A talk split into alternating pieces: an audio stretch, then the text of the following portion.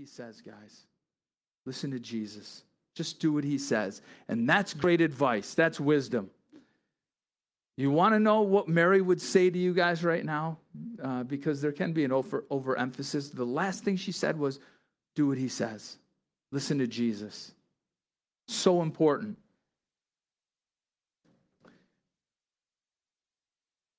And the angel says, rejoice or have joy. You're highly favored. The Lord is with you. You're blessed, not above women. You're blessed among women. How do you have joy? How can you have favor? Being highly favored is literally means that God has pursued you with grace, compassion, and favor.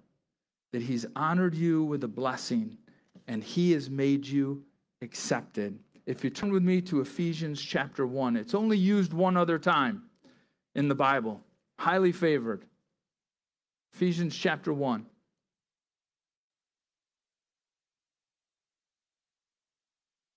Because you might say, how can I have joy? I'm not Mary. I've messed up. I'm not highly favored. I'm maybe average. Maybe I'm below average. Ephesians chapter 1, it's only used one other time, that word. It says this in verse 3, blessed be the God and Father of our Lord Jesus Christ, who's blessed us with every spiritual blessing in heavenly places in Christ, just as he chose us in him from before the foundations of the world, that we should be holy and without blame before him in love, having predestinated us to adoption as sons by Jesus Christ to himself, according to the good pleasure of his will. Verse 6, it says, to the praise of his glory, of his grace, by which he has made us accepted into the beloved. That's highly favored. That he has made us accepted into. You're highly favored today. Mary was highly favored. It says this about your life, that you're accepted in the beloved, that you're highly favored. And it's like having kids, you know, I've heard people say, and if you have a lot of kids like we do, who's your favorite? Who's your favorite son? Who's your favorite daughter? Do you like boys? Do you like girls? Do you like, you know, what was your, you know, and they're all my favorite, right? If I'm with, you know, my boys, who's my, you know, if I'm with Josh, yeah, Josh is my favorite. If I'm with Carter, Carter's my favorite, or Isaac, right? If I'm with my girls, it's Lyd. Lyd was my firstborn. She's amazing, right? But if I'm not with Lyd, if I'm with Anna, you're my favorite, right? And that's what God looks at your life. You're highly favored. You're accepted in the beloved. He loves you as much as he does Mary, David, Abraham, the pastor. You're highly favored. He loves you so much. Never forget that. That you can have joy in the fact that God just loves you. Why? Because he's made you accepted. He just grabbed your life and says, you know what? I love you. I've predestined you to be my son or daughter. Well, how do I know if I'm predestined or not? Accept him. Accept Jesus into your life today. Realize, you know what? I'm a sinner. I need a savior. And guess what? You're a son or daughter. That's it. You're highly favored.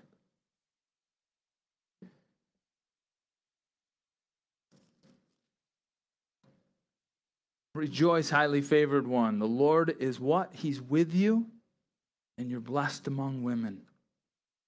The Lord is with you. Imagine Mary's plans, and they're good plans. I've got this guy, Joseph. He's awesome. What a great husband. Great guy. She's got a great man, right? That's every woman's dream, to have the right guy. And she's got him. Joseph is a great guy. He'll be a great father. She wants to have children. She wants to have a house, raise a family. She's going to do all that, but guess what? God's plans are better than her plans. She's not just going to have a family. She's going to raise Jesus Christ. Amazing.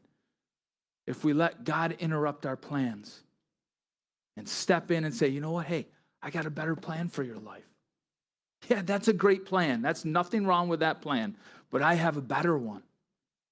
I've got a better plan for your life. Are we willing to get tapped on the shoulder? Verse 38 is the key for Mary, because all this stuff is the angel says, Gabriel tells her, and Mary says, let it be according to your word. Whatever you want, God.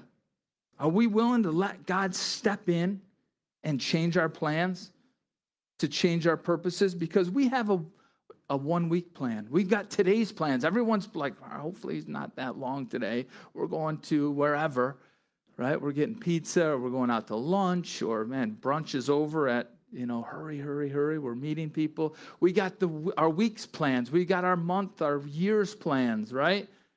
Are we willing to let God tap us on the shoulder and say, I've got a better plan? I've got a different plan for your life that's better. Are we just so stuck and rigid and not moving? This is what I'm doing with my life. God, don't tap me on the shoulder, because I don't want to hear it. And the angel is tapping Mary on the shoulder, and she says, let it be according to your word. It's fine with me. That's good. That's a better plan. It's a better plan. Verse 29 says, but when she saw him, she was troubled at his saying, and considered what manner of greeting this was. She's upset and puzzled. A lot of times we're puzzled with what God's doing. Why? Because we don't have all the pieces to the puzzle. That's what it means to be troubled, to be puzzled, right? When someone's puzzled, it means they don't have all the pieces yet. They don't have the corners set in place, right? If you know people who do puzzles, like, you got to get the outside. We need who's got the corners, right? We don't have all the pieces. That's what it means to be puzzled. She's puzzled because she doesn't know what's going to happen, how this is going to work out. And that's our life. We lack trust. We want, Lord, give me all the borders. Let me see what's the picture. All right, I see a face. There's an eye. You know, that's a puzzle. And we're puzzled with our life because we don't know the beginning from the end from the beginning, but God does. He's got all the pieces, and he knows. We have to be patient. We don't know what God's doing all the time. He's just asked us to be faithful. Keep yourself pure. And wait till he taps you on the shoulder. And the angel said to her, don't be afraid, Mary. You found favor with God.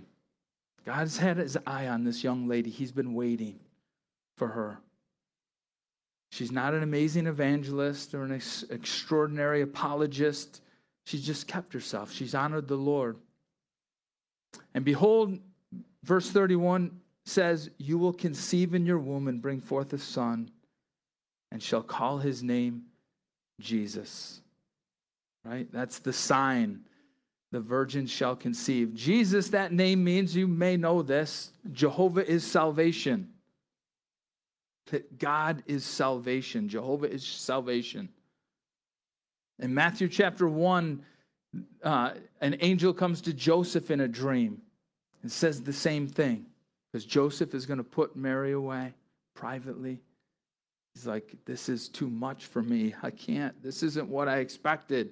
And the angel comes and says, listen, this is born of the Holy Spirit. You should call his name Jesus. And he says this, because he is going to save his people from their sins. Jesus is going to save his people from their sins. Right? That's just the key to his ministry. We're going to get there in chapter 4 of Luke, where he quotes Isaiah 61. I'm going to read it to you real quick. You don't have to turn there. I'll just read it. In Luke chapter 4, Jesus goes into Nazareth, and he goes into the temple, and he'll grab the scroll and he'll begin reading.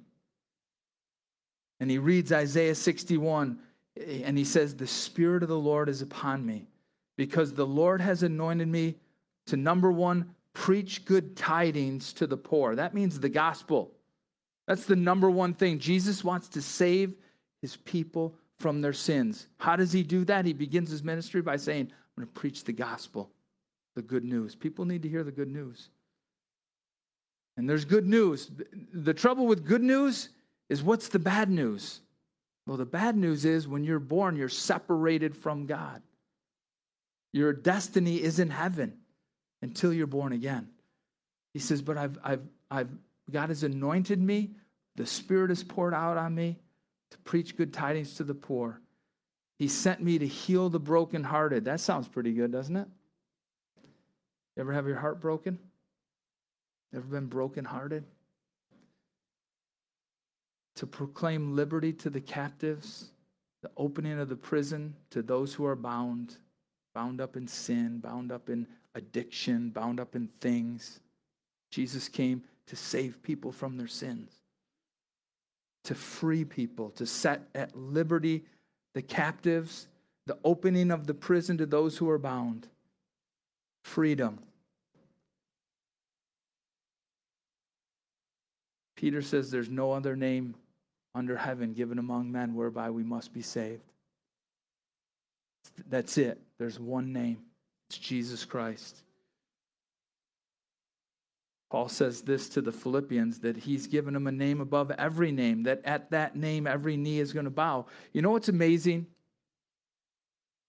to me is, and I didn't realize this until I got saved, that name, that amazing name, Jesus Christ, there's no other name of any deity on the planet that's used as a swear word other than Jesus Christ. Why? Because there's power in that name.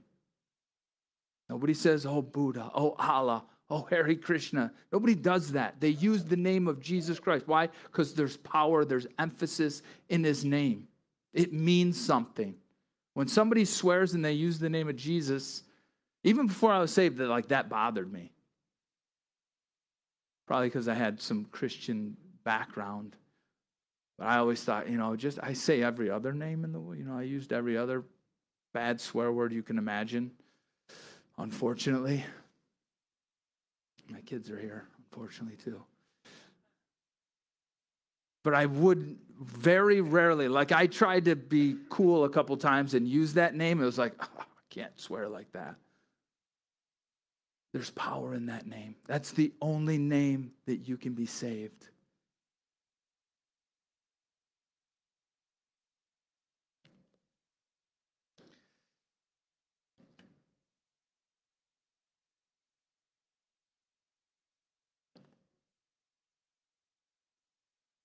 You'll conceive in your womb, bring forth a son. You'll call his name Jesus. Some non-negotiables if you're born again here today. The only way you can be born again here today is there's a couple things. Number one, you need to believe in the virgin birth. You need to believe that Jesus is God, right? And you need to believe in the resurrection. Those are non-negotiables of the Christian faith. If you're I believe in Jesus, I'm a Christian, I just don't, how can he be born of a virgin? Jesus is God? No, you're not a Christian, okay? Those are essentials of the Christian faith, right? And it says, verse 32, he'll be great. That word is mega. He'll be called the Son of the Highest, and the Lord God will give him the throne of his father David. I'll read this to you.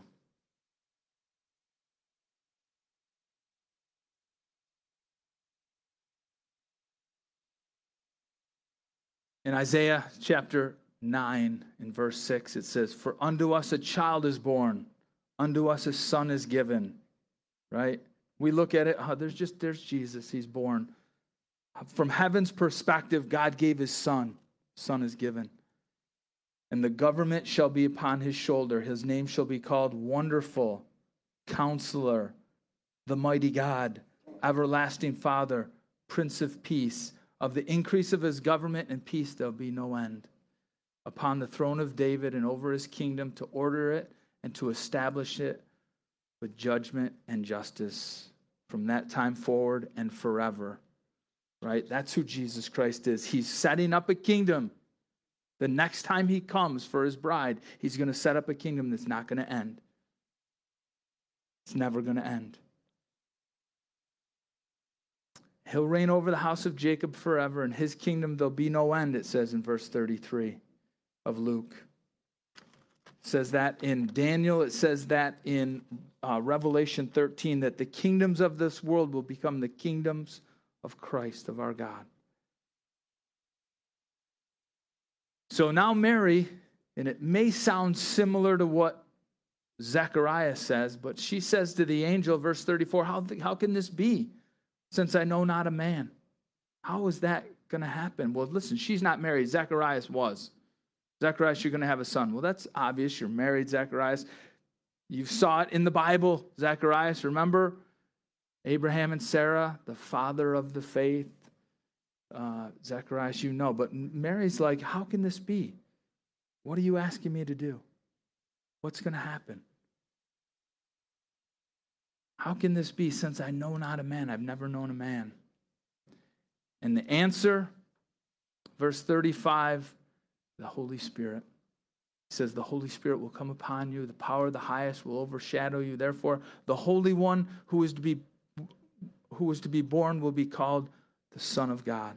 It's the Holy Spirit's power, right? You wake up in the morning and you look in the mirror and you might say, I'm not anything special. Some days you look and, you know, you get ready to go to a wedding or something and you got a fresh haircut and you think, I can't believe I look this good, right? It's rare. I don't do that, but people do that, right? Mary's not looking in the mirror like, and the angel doesn't say, Mary, just look in the mirror. You're amazing. Look at how you've kept yourself. You're a special person. You're amazing, Mary. That's not what he says. He says, Mary, it's going to be the Holy Spirit. It's going to be the power that you can't muster up. It's going to be something you can't do on your own. That's what the disciples, after 3 years of ministry with Jesus Christ, side by side, living with him, walking with him, Jesus says, you're not ready. You have to wait in Jerusalem for the promise of the Father. But when the Holy Spirit will come, you'll be endued with power, Acts chapter 1 says. You'll receive power when the Holy Spirit has come upon you. And Mary would know that. When he said the Holy Spirit, she could think back of Samson, Gideon, all these different people in the Old Testament, that the Holy Spirit would come upon them and they would do the extraordinary, the miraculous, things that they couldn't do on their own. And that's your life. Your life, God has imparted to you the Holy Spirit. It's the seal, the earnest, the down payment.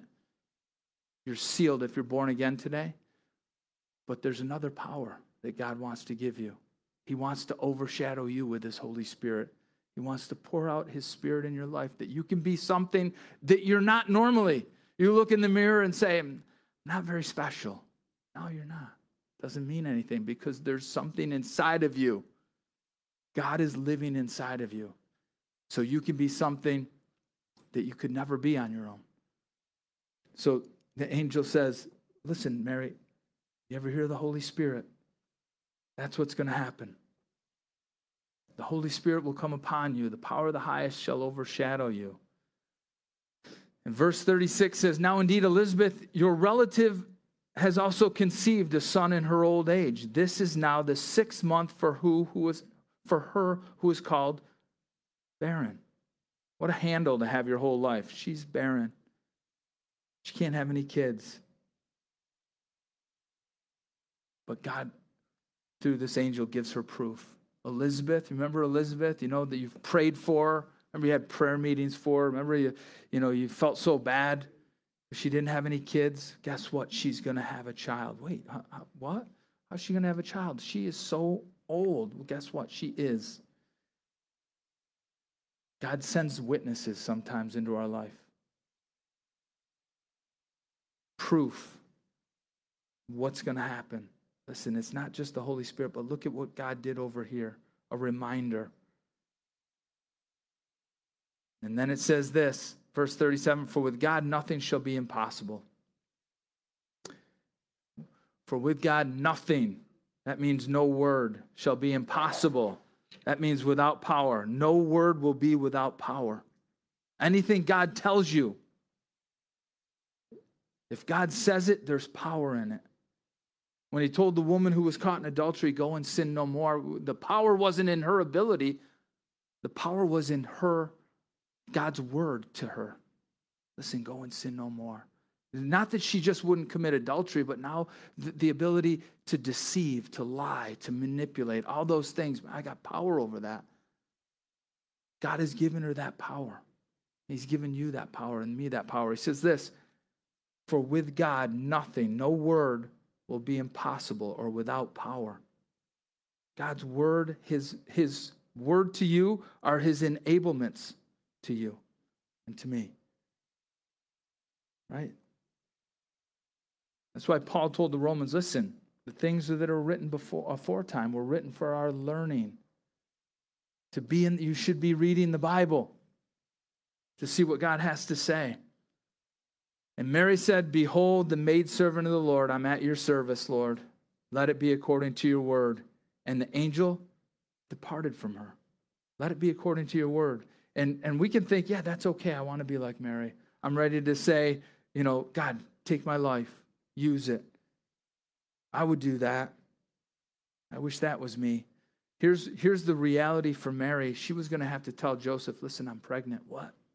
She's going to have to tell her parents, Joseph's parents, pregnant. What? Well, listen, you're not going to believe this. I know it's going to sound funny. That's what happened. You know what? It cost her to be obedient to the Lord, to listen to God for your life. There's going to come a cost. It's going to cost you. When I first got saved, it cost me so many friends.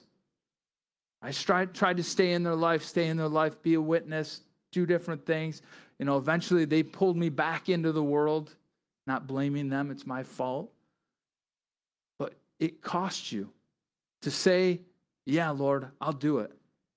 Raise your hand. You got to remember there's a cost to discipleship, to serving God. It might cost you friends. It might cost you money, time. There's a cost. For Mary, it was a cost. 33 years later, when Jesus was born, and he's talking in John chapter 8, he's talking to the scribes and Pharisees. They say, listen, we're not born of fornication. What? Yeah, your mom cheated on your dad. You remember that? Just jabbing him. He says, yeah, I know, but you're of your father, the devil. You know, Jesus told them, right? But what a jab. She bore that shame for years. But she says, be it according to your will. I'll do it. Fine. Right? How many people are willing to count the cost? What's it going to cost you today to serve Jesus? To say, you know what, I will. I do. Lord, use me. Take my life.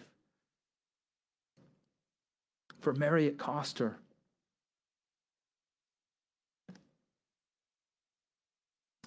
And Mary arose in those days, and we're going to button up really quick here. She arose in those days and went into the hill country with haste to a city of Judah and entered into the house of Zacharias and greeted Elizabeth. That's an 80-mile to 100-mile journey. And what's she saying? I've got to see Elizabeth. I got a fellowship, right? When I first got saved, immediately, you couldn't keep me out of church. You couldn't keep, I went from Bible study to church. I'd drive to my mom's house. I avoided her house for years because she would always harp on me. Harley, how you living? What are you doing? Who's your friends? You know, it was harp. And I was like, you're driving me nuts, Mom.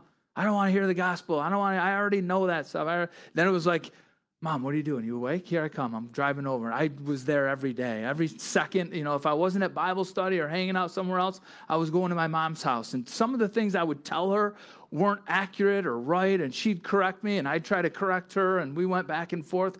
But I was just so hungry. And that's what Mary's like, where's Elizabeth? I got to talk to her. What happened to Mary?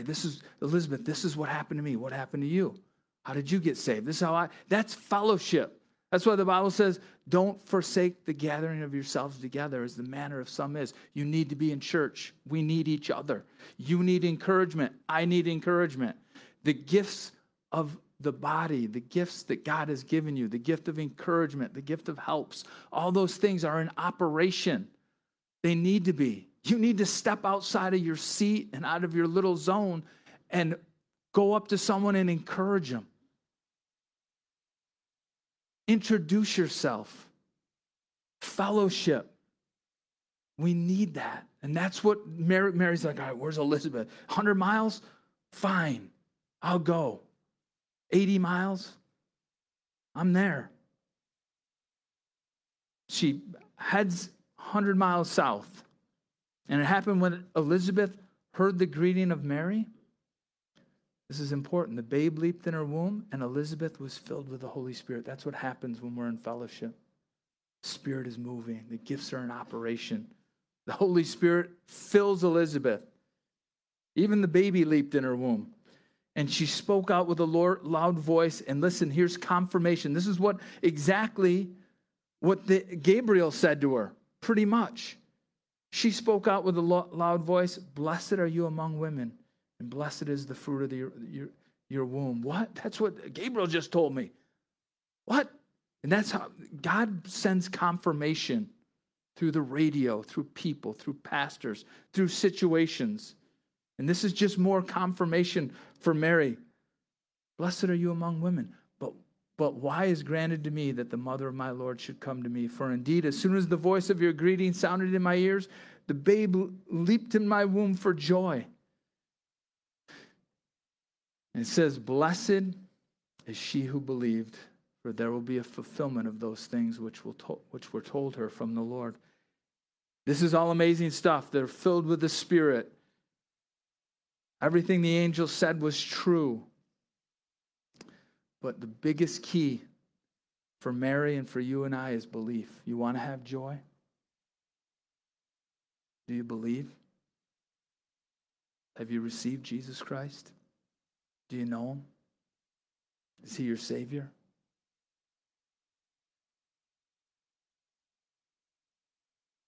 Blessed is she who believed. This stuff can go right over your head. You may not believe. You might say, that's good. Is church over yet? And it is. It's pretty much over. Do you believe? You'll be blessed if you do. You'll be blessed if you do. Unbelief is brutal.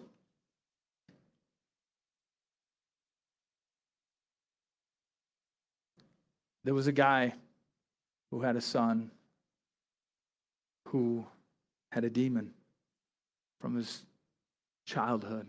And this thing was tormenting his child.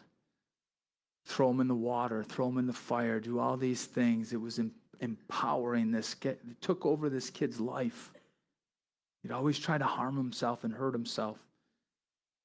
And he brings this young man to Jesus and explains the story. And Jesus says, we can heal him. You have to believe. And the guy says, you know what? I believe, but help my unbelief. And he said that in tears, the Bible says, weeping. I feel so bad that I don't believe. I believe I'm here, but there's another step. And Jesus touches that young man. That's what God wants to do in your life. Just by believing. You know what? God, I trust your word. I believe it.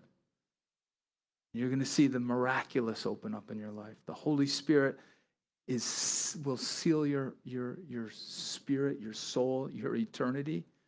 And he wants to come on your life, to use your life. Blessed are you that believed. There's going to be a fulfillment. It's going to come to pass. God's going to do what he says. That's amazing, isn't it? God's going to do what he says, right? Mary, in a month, Mary could have been like, no, I better not do that. It's too late, Mary. It's coming. God's going to do what he says. In about 8 months, Mary, right? It's coming. God's going to do the work that he says. Sometimes our disbelief, our unbelief can mess us up. We can look in the mirror and say, oh, God, how can you use me? It's like, no, it's the Holy Spirit. Remember. It's the Holy Spirit. It's not you. You're nothing special. We're nothing special. Just keep yourself. God wants to use the nothing special people in this life, in this world, for his kingdom. We're here for a short time. We're going to take communion. That's the rescue mission, right? Jesus, the theme of this gospel, I think, is that Jesus came to seek, the Son of Man came to seek and to save the lost. That's a rescue mission. We take communion. It's a reminder. The cross is a reminder. His shed blood and broken body is a reminder of what he's done. It's proof. It's evidence that he loves you and I. So, Lord, we just give you this day. We give you our lives, Lord. We know that you have power. You've asked us to believe. You've asked us to stay in a position of usability. How? By studying more? Or no, just keeping ourselves pure. Studying more, yeah, let's do it. We need to know your word. But you just take lives, simple lives, people that you just want to use, that you're waiting for the simplicity of belief to move on our behalf. So, Lord, we sit here today and we believe. We trust what you say. We trust your word. There's power in it. Nothing will be impossible with you, Lord. Every word that you spoke is going to come to pass. And so we're waiting. I pray this morning, God, if someone here doesn't know you, that they would believe. They would receive you. As we take communion, God, would it just be a reminder that you loved us first, that you initiated this love, that you died first while we were yet sinners, while we were all messed up. You came on a rescue mission. We thank you for that, Lord. We just give you this day, Jesus, in your name.